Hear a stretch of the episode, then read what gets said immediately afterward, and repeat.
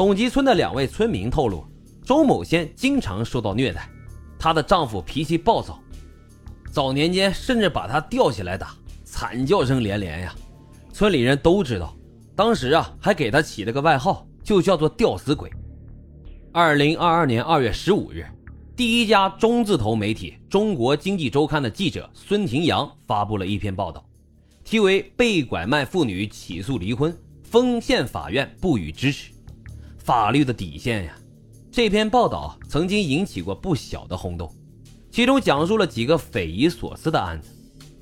二零一四年，被拐卖到丰县的赵某起诉至丰县人民法院，要求与其丈夫尹某离婚。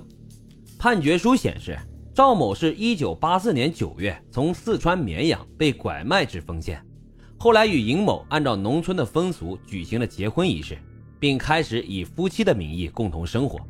但赵某称，婚后并没有培养出夫妻感情，现在已经分居五年多了。而且法院最终的判决结果是，虽然赵某、尹某未办理结婚登记，但已经构成事实婚姻。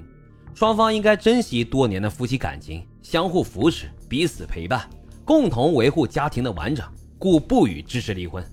就在这个案子发生的不到一年之前，丰县人民法院也曾经做出过类似的判决。二零一三年，被拐卖到丰县的王文群起诉，要与丈夫邢厚勇离婚。王文群是一九八七年被拐卖来的，在与邢厚勇共同生活期间，经常遭到家暴。二零一零年九月，王文群离家出走。截止到王文群起诉离婚时，两人已经分居三年之久了。但法院的判决结果依然是双方结婚二十余年，且生育子女，婚姻基础牢靠。诸多方面综合分析，不以离婚为宜。徐州丰县到底是一个怎么样神奇的存在呀？一九八九年，由浙江文艺出版社出版的《古老的罪恶》。全国妇女大拐卖纪实一书中揭露了当时全国拐卖人口的恶劣现状。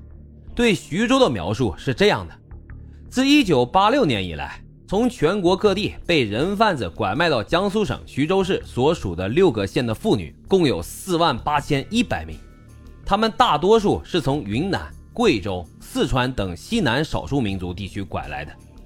以徐州铜山县牛楼村为例。全村三分之二的已婚妇女都是被拐来的，不仅仅是在徐州。一九九五年，四川绵阳科技大学二十岁女大学生何成慧在超市购买生活用品后，返回学校的途中被人给打晕。当她再次醒来时，已经身处四川省德阳市中江县的一个偏僻的小山村——月亮井村。人贩子以一百二十元的价格把她卖给了一个五十来岁、身材矮小。驼背的老头倪天国，期间他也几次尝试逃跑，但是每一次被倪天国抓回来之后，就是一顿毒打。直到二零一二年，月亮井村在外面打工的一个人回村后，看到了被倪天国像牲口一样拴起来的何成慧，于心不忍，就找来了记者帮忙。记者联系上了一直在寻找女儿的何成慧的父亲何开支。女儿被拐十七年后。何开之终于来到了月亮井村接女儿回家。令人无语的是，这倪天国竟然一点愧疚之情都没有，见到何开之还恬不知耻地走上前去喊爸爸。还有电影《盲山》的原型，1991年被拐卖的女孩曹小青，她一生当中被转卖了四次，几乎都是在性虐待和强暴中度过的。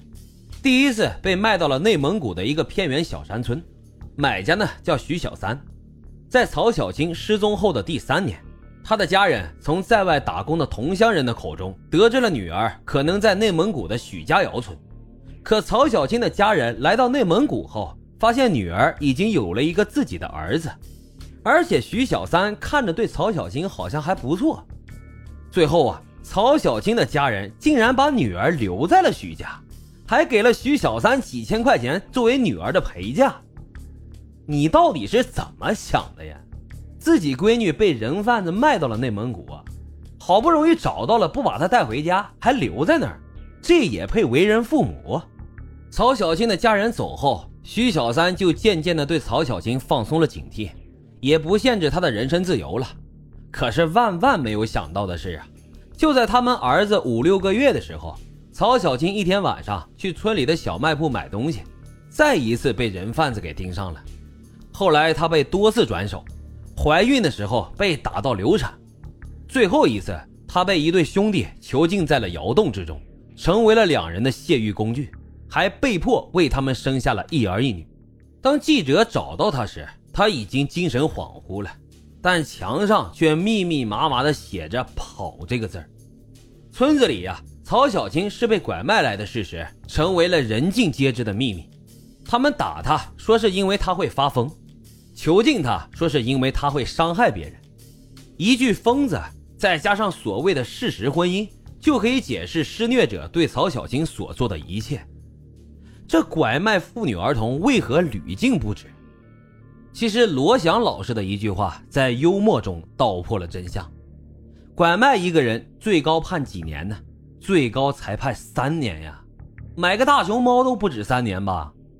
根据刑法第二百四十条，拐卖妇女儿童的，处于五年以上十年以下有期徒刑；情节严重的，可判处十年以上有期徒刑，或者是无期徒刑；情节特别严重的，甚至会被判处死刑，并处没收财产。相比之下，这买方受到的刑罚就要轻得多了。根据刑法第二百四十一条，收买被拐卖妇女儿童的，处以三年以下有期徒刑、拘役或者是管制。只要有买方在，就会有市场，就会有人冒着把牢底坐穿的风险去做这笔生意。罗翔老师的观点是，只有提高作为买方的刑罚，做到买卖同罪、同罪同罚。才能够真正提高拐卖妇女儿童的犯罪门槛。宝贝回家公益网站自2007年创建以来，已经收入了几万条寻找失踪子女的信息了。这几万条信息背后，是几万个支离破碎的家庭啊！铁链女曹小青、周某仙、何成慧，他们也曾经是父母的掌上明珠，也曾经备受疼爱。他们的命本不应该这么苦的。为什么我们一次次的会为类似的事情感到愤怒、感到悲哀？是因为本该以救助他们为使命的人缺席了，而谁又能保证自己的亲人、自己的姐妹、自己的孩子永远不会有需要被救助的那一天？好了，徐州八孩的案子我们就讲到这里，感谢收听老白茶馆，我们下期再会。